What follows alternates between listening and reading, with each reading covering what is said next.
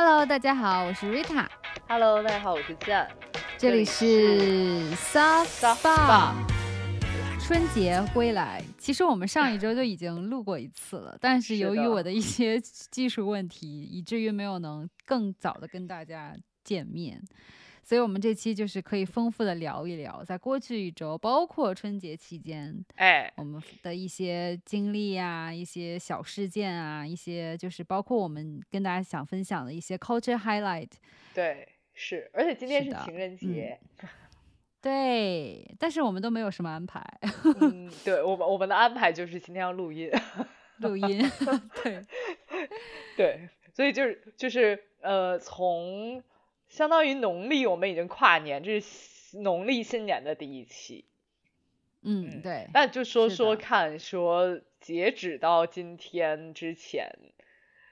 嗯，以及上一年最后一期之前这一段时间里，你觉得你过得怎么样？我讲真就是觉得春节一下子让我特别的开心，就是到了一个人生的高峰。啊，有没有人生高峰啊？就是因为放假嘛，就很开心。就其实哦因为比如说 Zen 是有出行旅游的，但其实我就是嗯留在北京，因为家人都在北京，就在北京过年嘛。嗯所以其实就是过节气氛没有很浓厚，就是对于我来说，其实就是一个长假，因为平时我的工作没有那么长的假期嘛，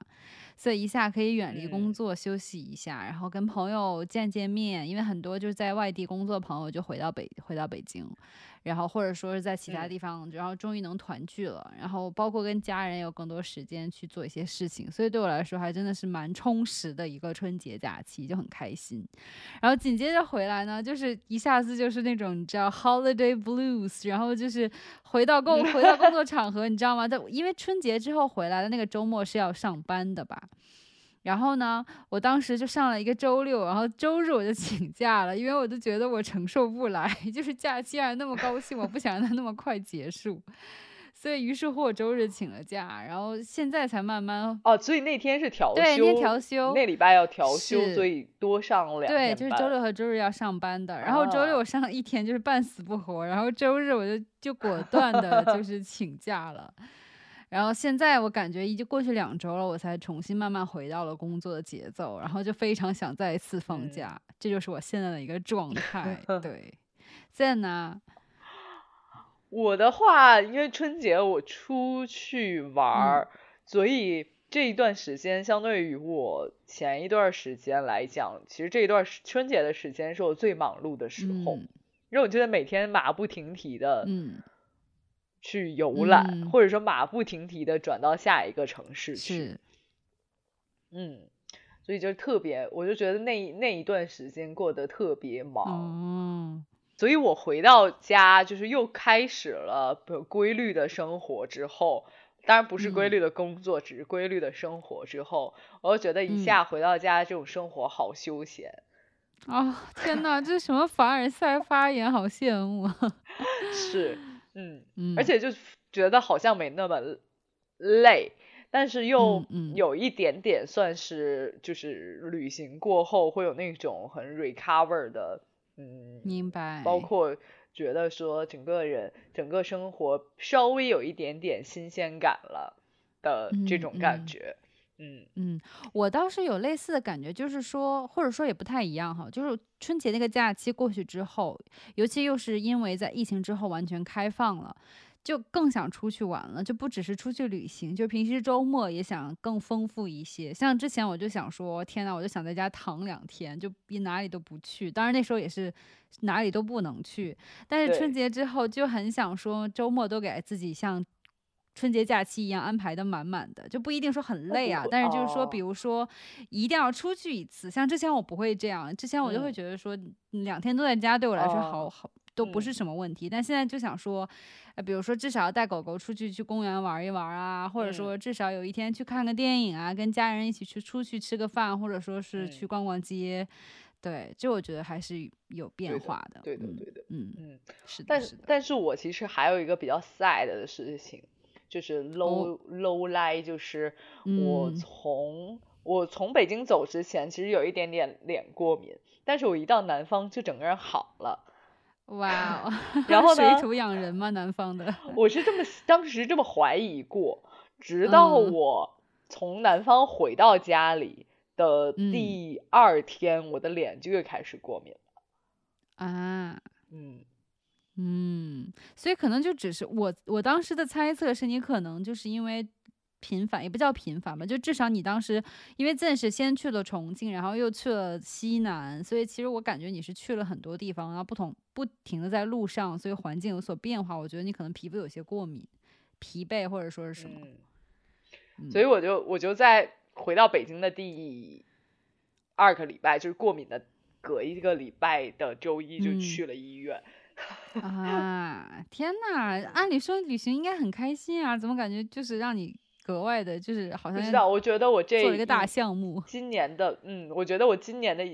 医保估计也可以达到那个标准。OK OK，对，嗯嗯，但现在已经好很好很多了，所以就是嗯算是、怎么讲？虽然时间没有非常久，但我但就我个人的经历而言，我觉得自己过了非常久。嗯，嗯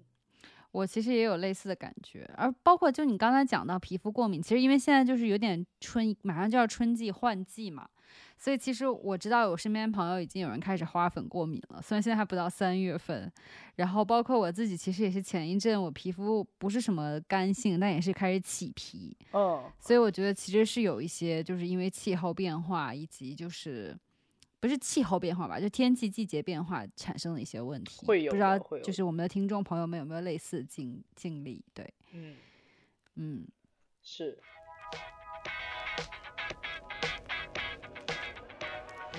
那我们就在上一期的时候应该是说的 money going，那我们这个礼拜就还是分享一下下我们的 culture highlight。生活。对，虽然上个礼拜我们自 己私下录制的时候也有说，但是经过一个礼拜，好像我们都有不以就是更多的需要更新的事情。好遗憾我没有，但我没有吗？相信你我有 我有新的 highlight。哦，那太好了，等一下我们分享。因为其实对于我来说，我上周真的分享很多，就是没有没有能发的那一期分享很多，原因是因为嗯春节档我的就是文娱生活很丰富嘛。但是这周这两周就是回到工作场合，就然后一下子高强度开始工作，其实我就反而没有什么太多的文娱生活了。但是既然如此，我正好也就把我之前说的和我的一些，就我还是真的又看了一个电影，一起分享一下。就是首先呢，嗯，春节档电影我觉得现在有点过热度了，但是还是讲一下，就是我当时是看了《满江红》和《无名》，嗯，然后呢，看完《无名》之后，我很喜欢就是程耳导演的那种就是非叙非线性叙事的这种结构，所以我后来嗯。就是在过去的一周，我找到了他的上一部电影《罗曼蒂克消亡史》，又看了一下。哦，，对，然后我好像有点 get 到为什么他上一部没有很卖座，然后无名虽然现在也是很很分分两端，但是好像口碑上稍微好一些。但是上一部《罗曼蒂克消亡史》还有葛优啊，还有就是什么阿娇啊，然后包括章子怡，其实就是咖位也很高，但是他那个呢，就是太非线性，并且。他当时选择的是那个时代，又太很多人不太了解，尤其是年轻人，是因为他讲的其实是有点像上海，又糅合了上海黑帮的一些文化，又糅合了一些就是呃相当于抗日战争的一些文化。言而总之，就是他很难让一些不太了解当时历史的人，像包括我看得很迷嗯惑。然后又嗯太多一元素想要糅杂进去，然后做的有点太艺术，然后我就真的是很不 get，然后我我都没有能坚持哦看完。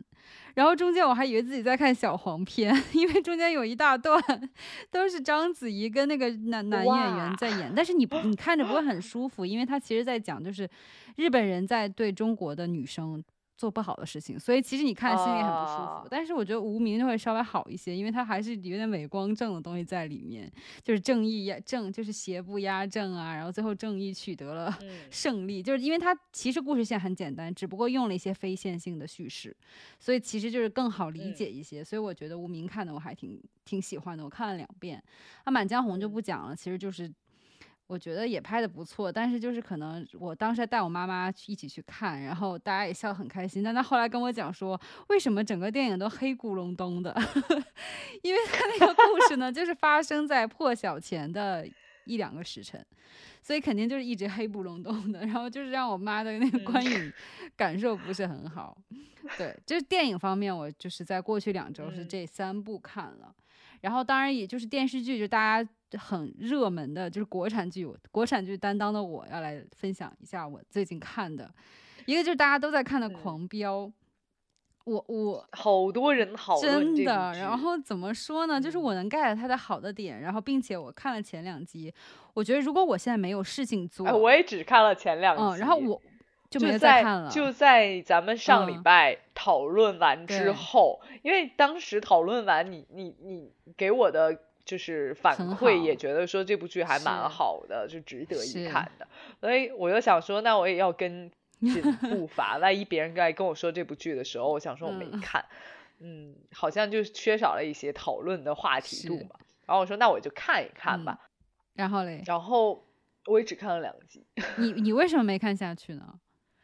因为因为我我开始大家就是不管是别人的评价还是就是我看到的一些。媒体上的评价或者剪辑，嗯，我以为是主要都会放在那个就整体的那个案件悬疑上，嗯嗯，就有点我我的设想是有点像《人民的名义》，那《人民的名义》里面陆毅那个角色，实际上虽然他也是一个就是三观他有点就过于正的伪光正形象，但其实他不是主。就虽然是男一号，但不是主角。嗯，就我们甩开他看整个剧，其实也可以软得起来。嗯，但是好像我看了第二集的《狂飙》第三集吧，我看了二二三集的时候，我会发现说，那整部剧的有一个立足点，就是它其中一条腿的立足点是在于说，这个主演，就这个警察，嗯，张译他哦。他的他是一个就所谓的官二代或怎么样，他其实是很有背景，后面人撑着他，会有一种主角光环，这部剧才成立。嗯嗯嗯嗯。那我觉得你当时可以再看一看。到这里。OK OK OK，我了解。还所以后面其实不是这样，后面就前面是。对对对，但是我能 get 你的点，因为我也看的有点烦，就是关于这一点。对啊。我我没有再继续看下去，倒不是因为这个原因，我其实主要是因为就是这个剧它毕竟不是那种很欢乐、很喜剧的，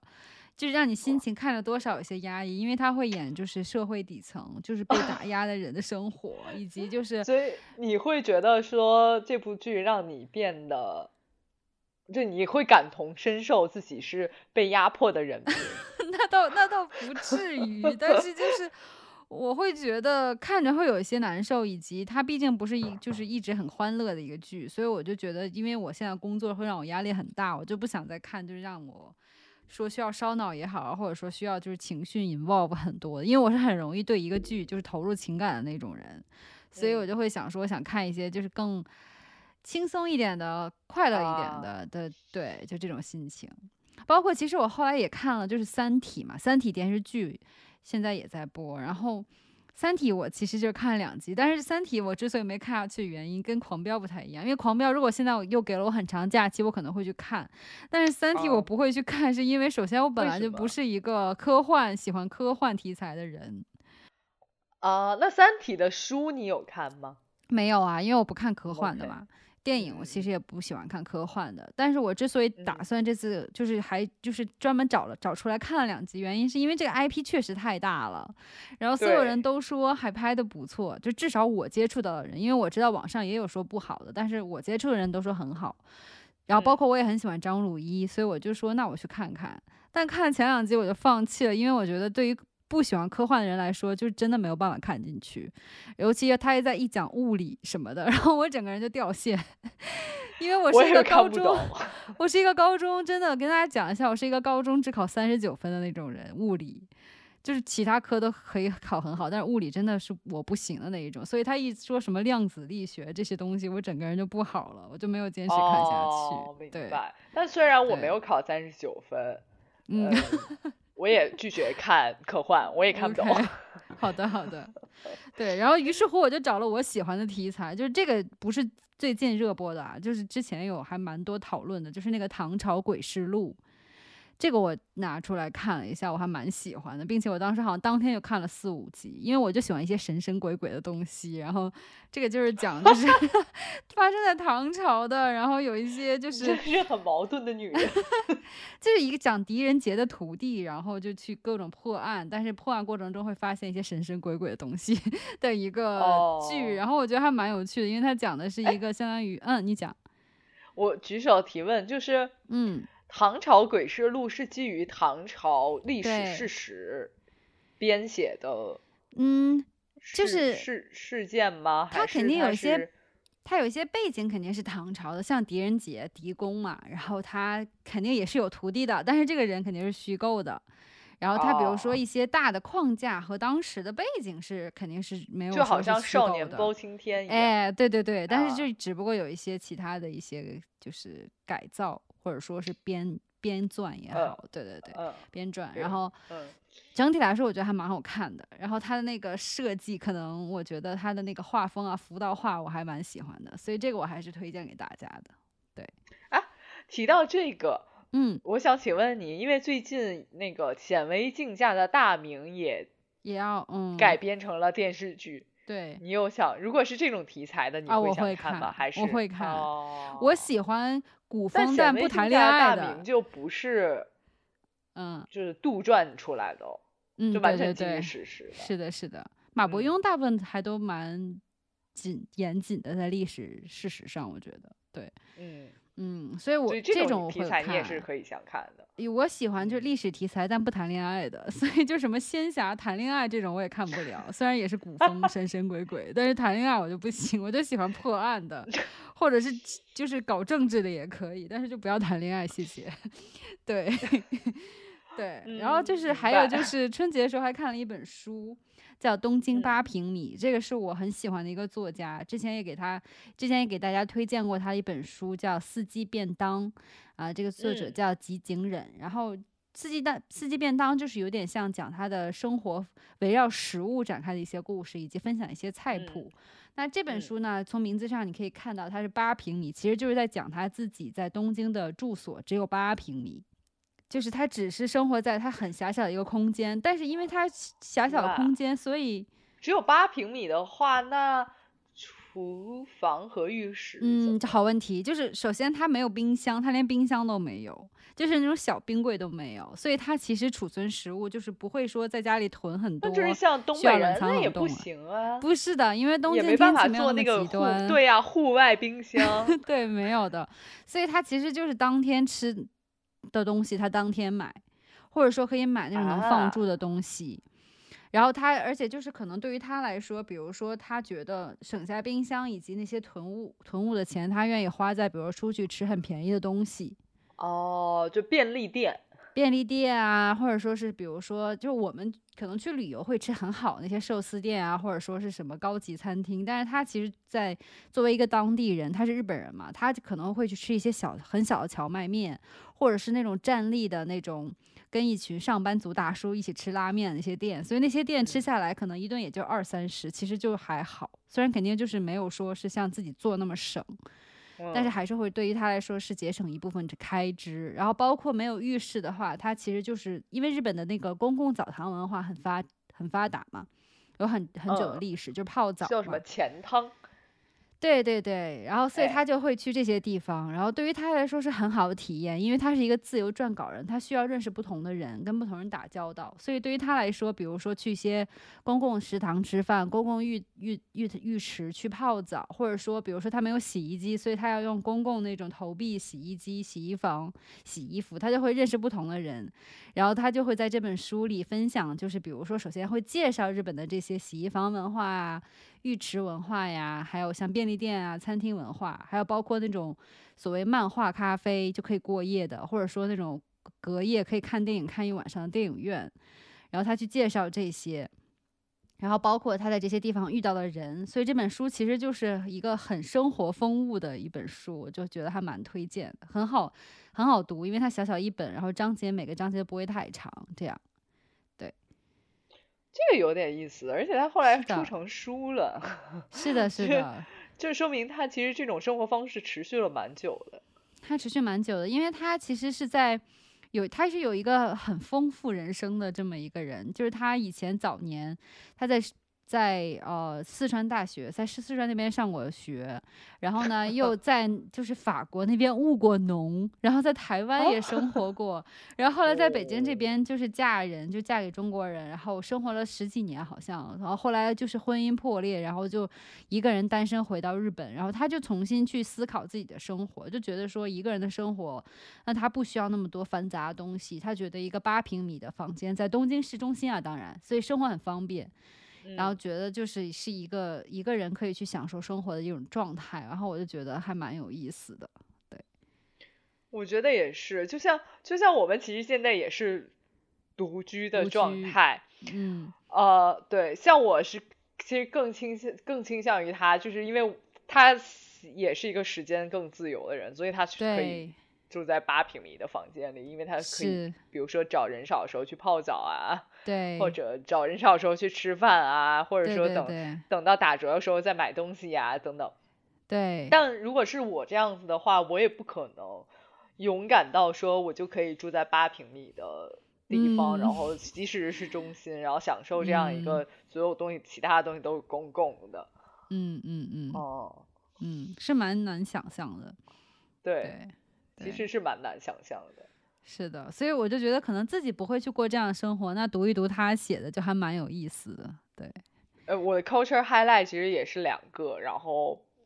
第一个其实是我在路上嗯，看完了一本哦书，这本小说叫《聊天记录》。嗯，我有之前有看到过，因为我有看到他是在《纽约时报》的什么书单上面。哎，我也 是看很多说，就是国外的书评人很推荐这本书，我是想看看说到底是怎么怎么怎么是是这么厉嗯害的。然后因为他马上就改编成一个美剧要啊，同名嗯的，所以我就说那我就要赶紧补一补。先看看是，对，先看看小说是什么样子。然后我其实是用 Kindle 看的，嗯然后呢，我自己看完了，其实会觉得说，怎么讲，它这个小说不太像我们平时看到小说会有很多的情节、故事跌宕起伏的，呃的故事情节啊，或者怎么样的，其实还蛮简单的，其实就是一个女生的。呃，对他可能大学到步入社会的这一段期间发生的故事，嗯。包括他自己的心理想法，嗯。呃，人物关系也也就是虽然混乱，但其实也就出现了几个，嗯。就是然后他他的聊天记录具体讲的是什么？除了他和他的朋友一个呃他的前女友，但这个女生也是女的啊，他的前女友的短信外，还有一个很重要，所谓叫聊天记录，就是呃他们认识了一对儿，就作家。呃，女那个女女就是夫人是作家，然后丈夫是演员，但不嗯出名的演员。然后，然后他就和这个呃不出名的演员有了一对婚外恋，呃一段婚外恋。嗯然后他们最开始是通过互发邮件来沟通的。啊，好 old fashion 啊，还在发邮件。然后就是，其实就是这么一一个故事，就是一段儿，嗯，在我看来就是一段婚外恋的。那难道他是在倡导婚外恋吗？我觉得他不是在倡导婚外恋，因为这段婚外恋最终其实并没有什么好的结果，嗯，嗯并且其实这段婚外恋也让他自己的妻子知道了。当然，这个妻子最终选择了说原谅这个丈夫，但是中间还是有一些就是起承转合的心理，各种心理博弈吧。嗯，那嗯你觉得这本书你觉得最好看的点是在于什么？我觉得它其实只是，嗯，好看的点真的就是它很真实的剖析了，呃，这个作者在面对不同身份的，不管是朋友啊、婚外恋对象啊、婚外恋对象的妻子啊，他自己非常真实的记录了这一切，并且非常深刻的嗯剖析了他自己对待这这一切的心理心理变化。就他没有嗯从一个，因为我们有时候会看到很多创作，实际上是会剖析说，会往自己美化说，其实我是出于什么目的我才婚外恋的，或者他是因为嗯可怜，所以嗯他才有有想说要逃避家庭，所以才婚外恋。其实他没有，他其嗯实就是非常真实的记录了这一切，他也没有美化任何人。我觉得这个这个其实是我非常嗯 appreciate 的点，就是我们我们即使在自己生活中，也可能美化自己是出于种种某种目的去做什么事情，但其实不是的。就不管是这本书里，还是我们自己，其实，在生活中其实不应该，我觉得啊是不应该去过分美化自己的任何行为。应该还是直面自己做的一些选择，或者说的话、做的事。对，包括直面自己自己一些可能外强中干的 这个事嗯。实，哦、是的，是呃，的，就坦白嗯的去承认一些，其实我们没有那么好，没有那么缜密，或者我们其实根本没有那么有逻辑，我们就是一个出于肮脏人本性性。的，呃的目的去做的某些事情。你真实的面对了这些的嗯。时候，也就会觉得说，呃，你是实实在在的生活在你的生活里当。下的，嗯嗯，了解。呃，它叫聊天记录，是因为它很多内容是呈现成邮件沟通或者对的通话记录，他就会直接把。那个邮哎，件哎这蛮有意思耶！哎，这好有趣，有一种就偷窥别人信件的 私密 信息的感觉。你怎么会这样想？我的意思就是说，从就是文学题材来讲，这也是哎蛮有趣的一种。那倒是就好像有时候我们会去看看一些，比如说作者他私下的文件啊、文文书啊，就这种感觉嘛。嗯对，就博，比如说像博物馆里展出什么鲁迅给谁谁的信，对对对对对，啊或者什么这个点。傅雷家书这种。对对对对对，就是这个意思。对，对，但嗯是就是我觉得还蛮好的，因为他们其实，嗯，还有一点我觉得非常 appreciate，就是即使是这么私密的信件，那作者其嗯实在描绘的时候也把它相相对的描绘的非常得体。嗯，哦，它毕竟还是一个文学作品嘛。对，就是有时候我我觉得我们有时候发微信或者发邮件，实际上都不会写的这么得体。OK，好吧。OK OK，嗯，那你说有新的看的剧还是电影？然后在本周我其实实看了一个新的日剧，我觉得好有意思，就叫《重启人生》。为什么是重启呢？它是讲什么的啊？就重启人生其实是讲就是三十三岁的一个女性，然后呢，她其实过嗯着一个非常就是平凡的公务员的生活，哦，然后呢，嗯她就是在三十三岁的某一天里和朋友们大玩特玩之后，回家的路上就被一辆飞驰而来的车撞死了。哦然后他就是一个穿越啊！没有没有，不是穿越，然后他就到了所谓的呃，我西方人叫天堂，然后中呃就是东方人会把它描绘成什么什么鬼门关啊，什么外婆汤啊、孟婆汤啊什么的。那他其实没有，他其实就是到了一个所谓的日本自己描绘的，就是那个可能呃阴间投胎事务所吧。OK OK，啊，然后呢，投胎事务所就是会跟他说，那你就去投胎吧。他就问说，那我要投成什么？我还可以投成人吗？然后投胎嗯事务所说，那这一次如果你选择投胎的话，你将你将投胎为非洲的食蚁兽。他说我不要，我不要。啊，然后呢？然后呢，他说那然后然后投胎事务所很好的很好心的说，那你可以呃选择再过一次你的人生。啊，所以可以这个，你看，然后你就是跟三十三岁的近藤麻美一样，选择了再过一次自己的人生，然后他醒来就在眼前出现了他们还年轻的父母。哦，他还年轻的父母。然后他就又过了一次三十三三十三岁的人生，比如说他就是，但是投胎事务所的人跟他说，嗯，你要积积，就你在你要在你的人生作为人的人生里面，要尽量的行善积德，只有积积一定的阴德之后，你才有可能再投胎成人。哦，好吧，那他是带着他的记忆回到他自己小时候。对，所以他是带着他的记忆投投胎回到了他的小时候，重新过一遍自己的人生。然后呢，他就他为了积阴德，他就在他的幼儿园的这时候，因为幼儿园有一个小朋友的爸爸想跟幼儿园老师搞婚外恋，然后他就用自己的智慧去把这个婚外恋搅黄了。这也算积德？他觉得我 积德了，对。然后呢，然后他就又又比如上上课的时候，上学的时候。呃，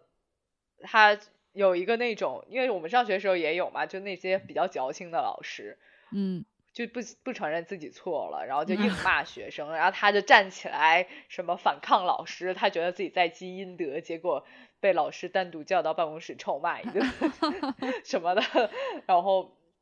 总之就带着三十三岁的记忆又活到了三十三岁。啊，然后又死掉了吗？还是不一样？对，但这中间除了他自己做积了一些阴德的事情之外，其实他的人生轨迹并没有太大的变化。哎，我要是你知道，我之前也幻想过自己能带着记忆回去，我感觉我就会就是走上成功人生，就带着一些记忆，然后就好像就觉得自己很厉害，然后就会考上更好的学校，找更好的工作呀。其实我当时也是这么想的，但是三十三岁的近藤麻美在。读到初中之前都是好学生，因为他就是有着三十三岁的心智嘛。对啊。但他都读到高中的时候，就会发现他其实课业会下降的很厉害，因为三十三岁的你，不三三三十多岁的，对 我们现在如果在做，在因为 对呀，我们在初中的时候一定是那种我都会啊，我干嘛要再学一遍？好麻烦哦，我才不想再费脑力再学一遍呢。嗯，然后结果到了高中就会发现说，哎呀，我这知识可能已经忘得差不多了，我也不会做这个题了，所以所以就是还是用我们原来的智商，就只能考到原来智商的学校。OK OK，你可能就是选的专业不一样，然后他可能就是开始是公务员呢，他投到第二次的时候，他就是有一点点改变，他做了一个就是药剂师。啊，嗯。嗯，然后等他活到第。二变三十三岁的时候不是同一天，但是以同样的，嗯，没过多久的也是被车撞死了。哦啊，那这次他就哦，然后呢？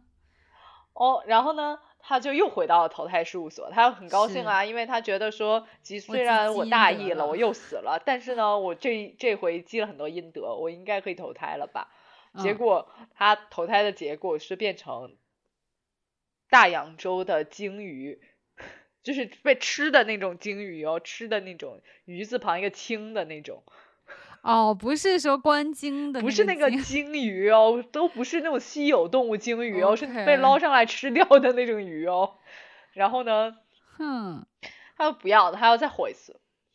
哎，然后真的能可以再活吗？嗯，然后他就再活了一次。怎么感觉像莫言的生死疲劳啊？不停的就是转世投胎。对啊，然后三十三岁的。近藤麻美又又很烦，他又不可能要表现出自己是那一种少年，就是天才，就是上来睁眼就要说话就能写字，但并并没有，所以你还要假装大概几年的时间，慢慢的说会说话，会写字，然后怎么样的，嗯，然后又活到，然后又到了高中，又发现自己不太会那些知识，所以。所以又用那个智商，只能考到了那些学校。OK，天呐！所以我觉得他是在告诉我们要，就是就是不要再有幻想，不要抱有幻想。对，所以其实我看了这个剧之后，看到他活到第三次，我又觉得说，真的，如果是让我回去，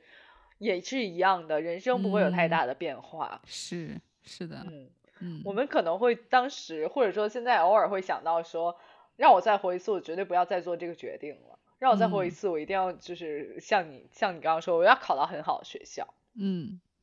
嗯，或者说我不要这样打扮了，或者说怎么样的，其实没有，就不管不管是以呃之前十几二十岁的我们的心智，还是现在三十多岁我们的心智，再活一遍还是这个死样子的。哎，我很好奇一点，就是他有没有带着就现在的这个情商去谈恋爱啊？他其实是有的，他他唯一吸取的教训就是在他第二次重新活一次的时候，他没有选择当下的专业，他也没有发现，也没有第一是没有早恋，因为他三十三岁的时候觉得这些初高中生都是那种脑袋空空，没有任何吸引力的人。然后呢，他也不想说我要再次学文学院，然后跟那个原来的初恋再谈一遍恋爱。啊。因为他觉得初恋一定会，就是他当时的初恋沉迷上了那个那个小钢珠哦，百青哥，然后呢向他借钱，他就说我不要，我不要再再和这个百青哥在一起了，对，然后他就没有再跟这个百青哥在一起，然后等到三十三岁，其实没怎么谈恋爱就死了吧，然后回来第三次的时候。他就说，因为第二次的时候，他发现这个百青哥他没有跟他谈恋爱，之后百青哥变成了，呃，日入十亿日元的实业大佬。然后第三次，他觉他就觉得说，我一定要抓住这个机会，然后他就第第三次的时候，他就跟这个百青哥在谈恋爱，然后结果令他大为伤自伤自尊，就这个百青哥跟他谈恋爱之后，又沉迷上了游戏。然后呢，他就想说，我一定要这个有潜力的男人，就是在我的帮助下尽快实现富豪，这样我就可以沾光。结果呢，他就鞭策他这个男朋友，然后这个百青 哥后来就跟他分手，因为他逼他太紧。他真的，他就大为，对，他就大为恼火，而且他因为这件事情也没有积上好有教育，其实是好有人 生，就是那种教育和哲学意义的。嗯，对的，呃，总之我就觉得说，即使我们现在有机会重新做另外一个选择，那另外一个选择也可能像 刚才这个近藤麻美的百青歌一样，你做了一个另外的选择，还是这一副死样子，世界也不会变得更好。即使你在第二次已经发现了他是实，他是变成会有潜力变成实业大佬。这个剧，对。就是我觉得这个剧最大的教育意义就是让人放弃幻想，感觉到了，嗯，我觉得我真的觉得还蛮有意思，而且其中有一个情节还蛮有蛮打动人的，就是当时他们年级毕业的时候，然后他们就去那个唱卡拉 OK，然后呢，呃，很好笑就是。其中有一个男生唱了一首歌之后，大家就是很捧场，就觉得说啊，那个你你唱的真好。然后他，然后那个男生就就是日本人嘛，就很中二，就会说其实我也有想法来发展音乐啦。然后，然后其他同学就非常非常假客气的就说，那一定要给我签名，一定成成功什么什么什么的。结果那个男生其实后来跟。呃，同为打工地方的女生未婚先孕，然后他就只能去打一天打三份工，一直到现在。嗯。然后那个女生为了积阴德，就在其中有一次就就就就是她很想积这个阴德，就是她想告告诉这个男生说，你不要再发展音乐，你去就是你会后面过得非常悲惨。啊。但他想了想之后，还是没有忍心告诉这个男生。个人的路还是个人要走的，是不是？对，而且而且他在第三世的时候，其实就得到了，就是通过百青哥，其实得到一样教训，就是不管你你到底鞭策不鞭策这个人，你是没有把办法改变另外一个人的想法和生命。嗯，是的，甚至你其实改变不了自己的。嗯，对，确实是这样。嗯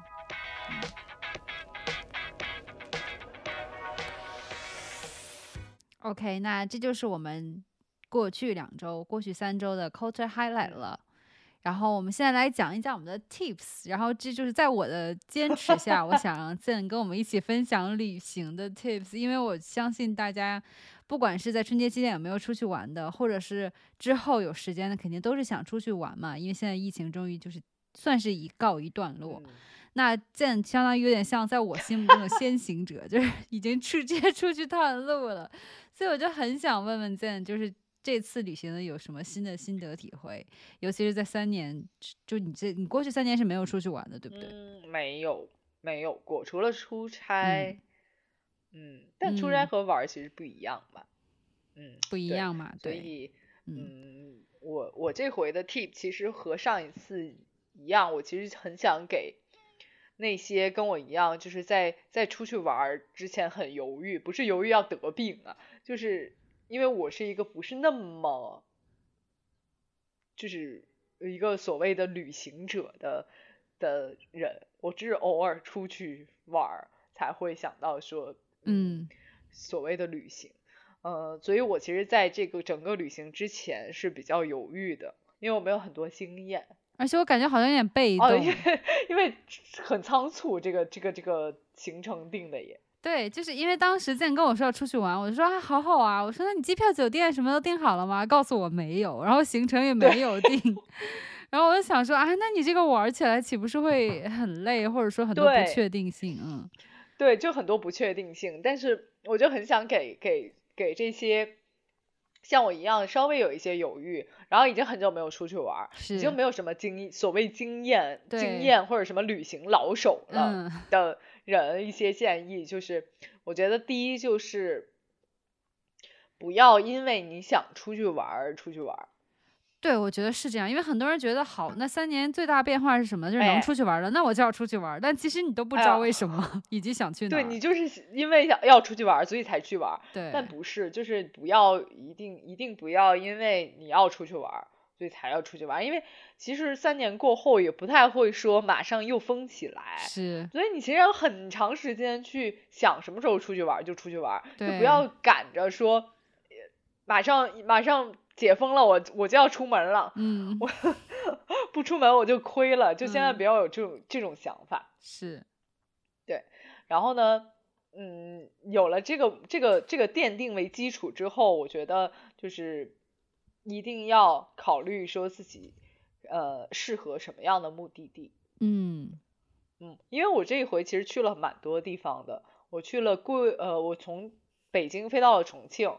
然后从重庆去了大理，从大理去了丽江，从丽江去了昆明，从昆明又飞到贵阳，最后才好多地方哦。对我其实去了很多地方，但是每个地方其实它又有略有不同。其实有一些算是景点类的，大好山川类，然后要么就是城市风大好风光类的。嗯，然后呢，又又有一些是是城市，嗯。生活类的，那其实我自己比较下来，我会觉得说，那我其实就是一个城市风光旅行者，就是更喜欢城市文化、都市文化的这种。对的，就是呃呃，我去的丽江和大理都算是比较自然风光的，而且他们都其。实是景点，而且我去的时间点不太好，就是我其实是在大理跨年。然后又刚好在初二、初三就放假期间去了丽江，嗯，所以有很多报复性出去玩的人，对城市里的人就非常多，嗯，所以就影响你的旅游体验的，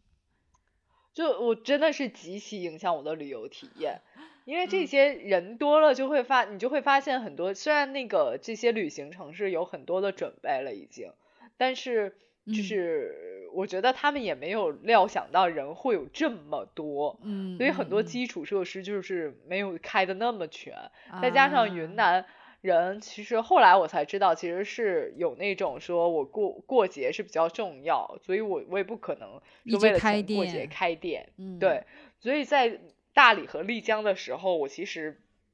因为吃饭等位等了非常久啊，包括在。昆明，有时候等位等了真的非常久。嗯嗯，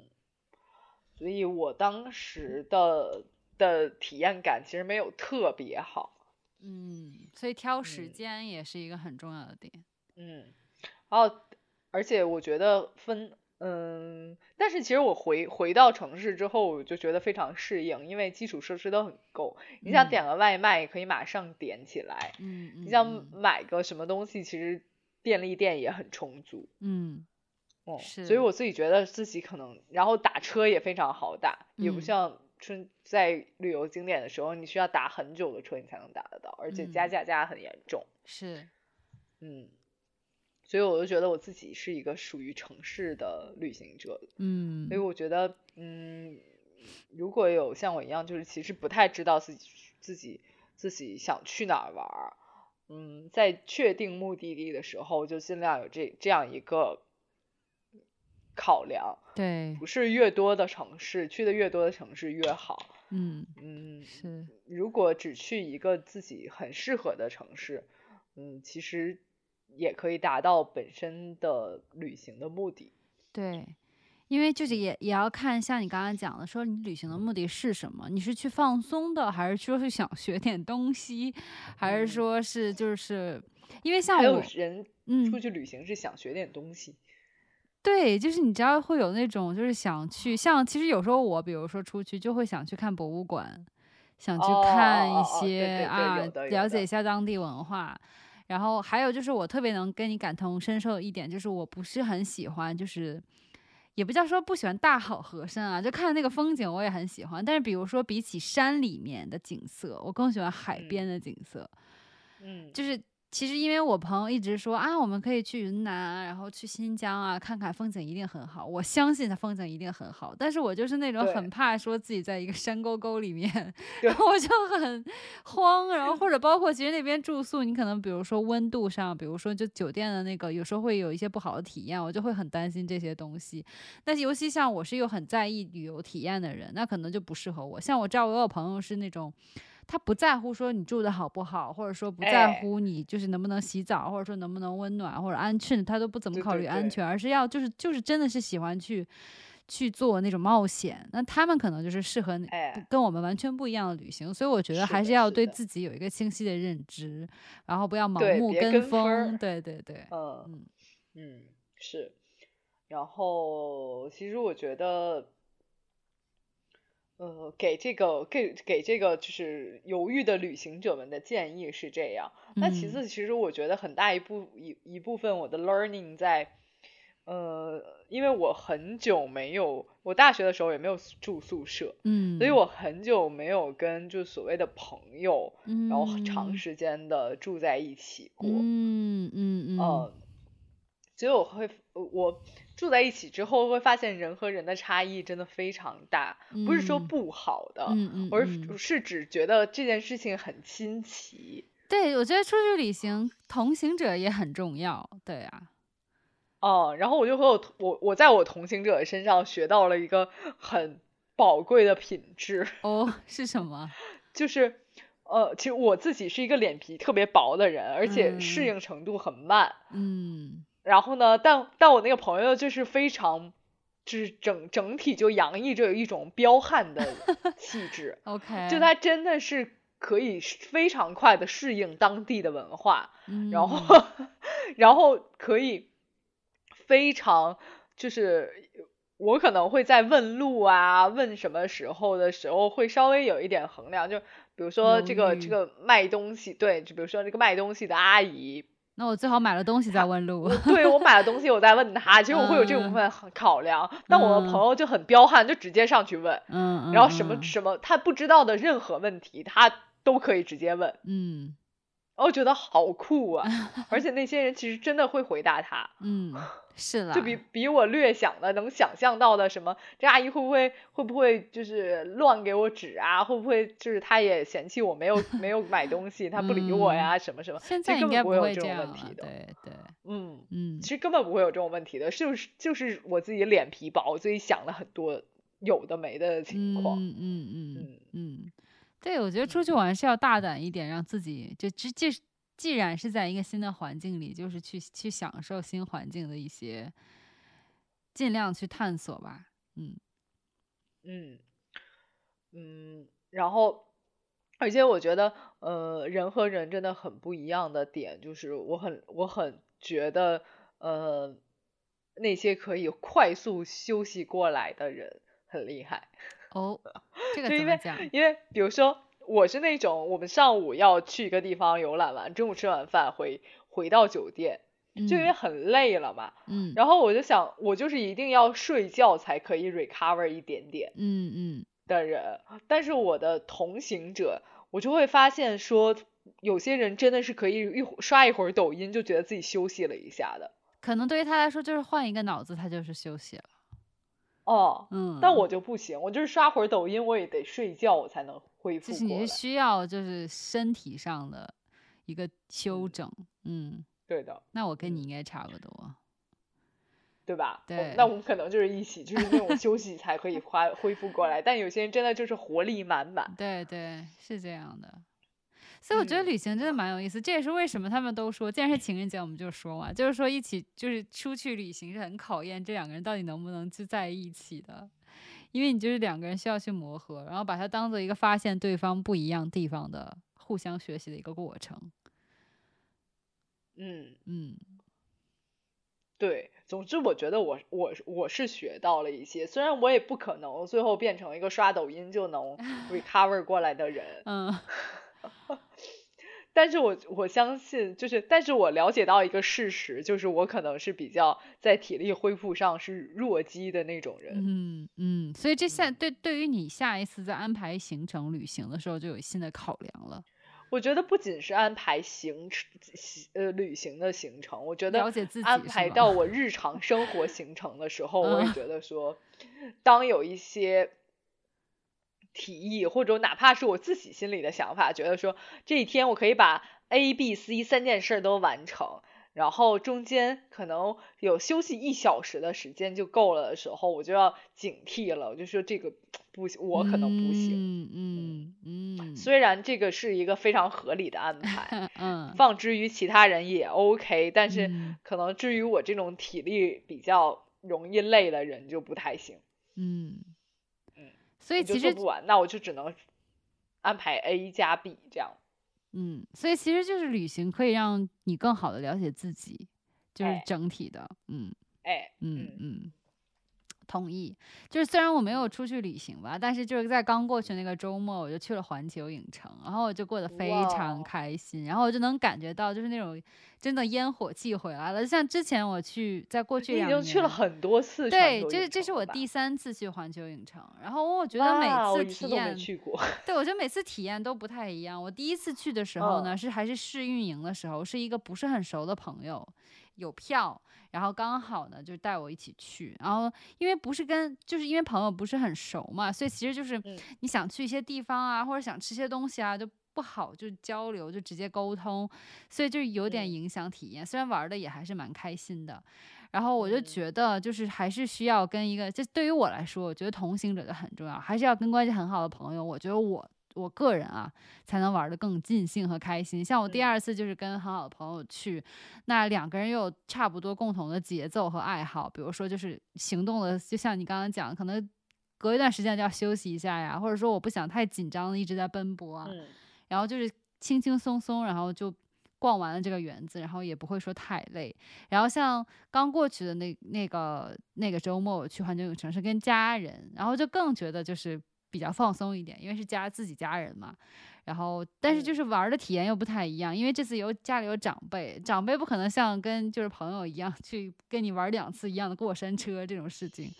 所以就每次安排的不太一样，我觉得还蛮开心的。我就觉得就是出去玩还是一个很好的换心情，然后对于我来说啊是一个转换心情，然后以及就是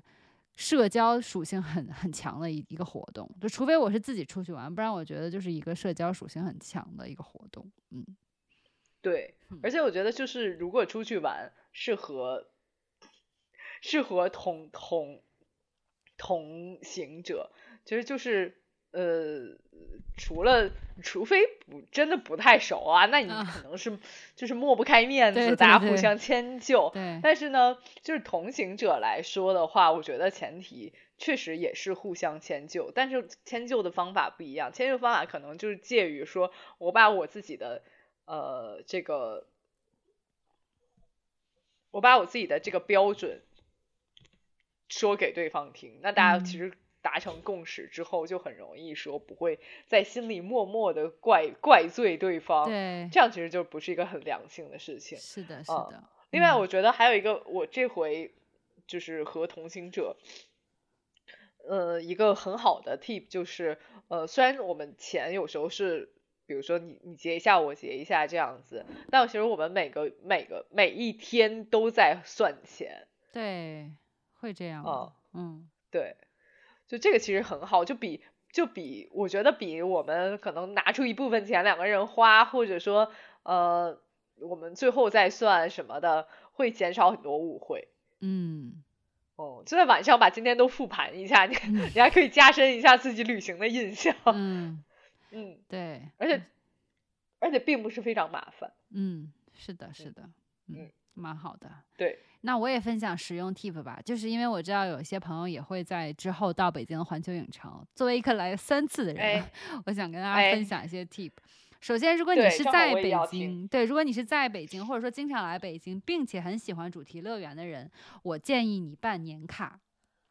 它的年卡，对，因为它这里是有年卡的，然后它的年卡在一千七到两千出头。你不会已经是年卡？我还没有，但是我就想跟大家分享一 点，就是因为如果你买单次票，也是在五百多。其实你如果一年来四四次，你基本上就回来了。当然，就是办年卡是对日期有一些限制的，比如说五一黄金周啊，假期你可能去不了啊这样的。但是就是平时大部分的周末你是可以，尤其是周日你是可以去玩的。所以如果你是平时长期在北京，或者说经常来北京，并且很喜欢乐园的话，那我建议你是去办年卡，因为年卡其实就是很快就能值回来那个钱。当然，你永远是没有办法像人家那么赚钱了，因为毕竟你可能去停个车也要花个钱啊什么的，就这些你就不要算了。但如果你真的经常去的话，我建议办年卡。还有就是，如果你真的就是避不开高峰期，你确定你会在一个人很多的假期或者是周末，你来到环球影城的话，你确实应该考虑买优速通。因为我之前其实就是这次去的时候，我没有想到人那么多，因为在我前两次旅行过程中，其实排队时间都还好。但我忘记了那个时候呢，就是前两次有买优速通吗？没有，但是因为前两次是还在疫情的时候，所以大部分到那里玩的人都是在北京当地生活的人，那他们可能人数并没有说像开放之后人那么多。但就是开放之后呢，就是全国各地，包括国外的朋友都会到这个环球影城，那排队的时间一下子就增长了。影非常非常影响你的体验，因为就是最主要去的几个游乐设施都会排队超过一个小时。在我过去的那个周末去的那一次，那如果你是买优速通的话，你基本上进去之后就很快就可以坐，你节省了很多时间，包括你的体力。所以我建议大家，如果你确定是在人多的时候到访的话，还是要买一下优速通的。尤其你知道，比如说我可能就来这一次，那你干嘛要让自己体验变差呢？还不如多花一点钱，让自己体验好一点。对，嗯，是的。然后我还有一个 tip，就是因为像其实迪士尼的话，它是可以在用 A P P 上排队啊，或者说实时的去做一些预约。但是现在至少环球影城这边还是没有办法在线排队，所以你最好进来呢，就先到比较热门的地方，尤其你到早一点最好，然后直接就去那个，比如哈利波特啊，或者变形金刚。最火的那个游乐设施去玩了，它就先排队，对，然后你再去慢慢去玩其他的东西比较好，就是提。前做一个规划，然后你在 A P P 上也可以看到实时的排队时间，我觉得可以就稍微有一计划性的去玩一下，体验会更好一些。然后一定要穿舒服的鞋子，对，因为会走很长时间。是的，嗯啊，然后我有一个一个点想补补充，嗯，就是就像我们刚才刚才说的，就是如果你体力不够，你只能 A、B、C 你都完不成。嗯，其实就跟就跟玩环球影城一样，就是有那么多个娱乐设施，如果你就是体力不支，你也不要一定说把 A、B、C、D、E、F、G 去所有事情全完成，所有设施全玩一遍。对，就是。不要对自己这么苛刻，没错。然后也不要做计划，就是计划说我一定要把这些全部玩一遍，然后玩一遍之后我哪个更喜欢，我再玩一遍，就不要就是做这种非常理想化的嗯计划，然后最后玩不成，然后又很失望，还要榨着自己，嗯，就不用。我就觉得说你就是量力而行，是的，是的。你每天其实干事情只能干 A、B 的人，就不要想着。在游乐园里，你能发挥潜能 啊？对，玩全都玩过一遍，就不要不要榨着自己，你就是能能玩 A B 就玩 A B。没错没错，嗯，对对对，好，嗯那我们就到这里啦，这期的节目，到这里了，对，这一期就结束了，那我们下期再见吧下周再见吧，拜拜。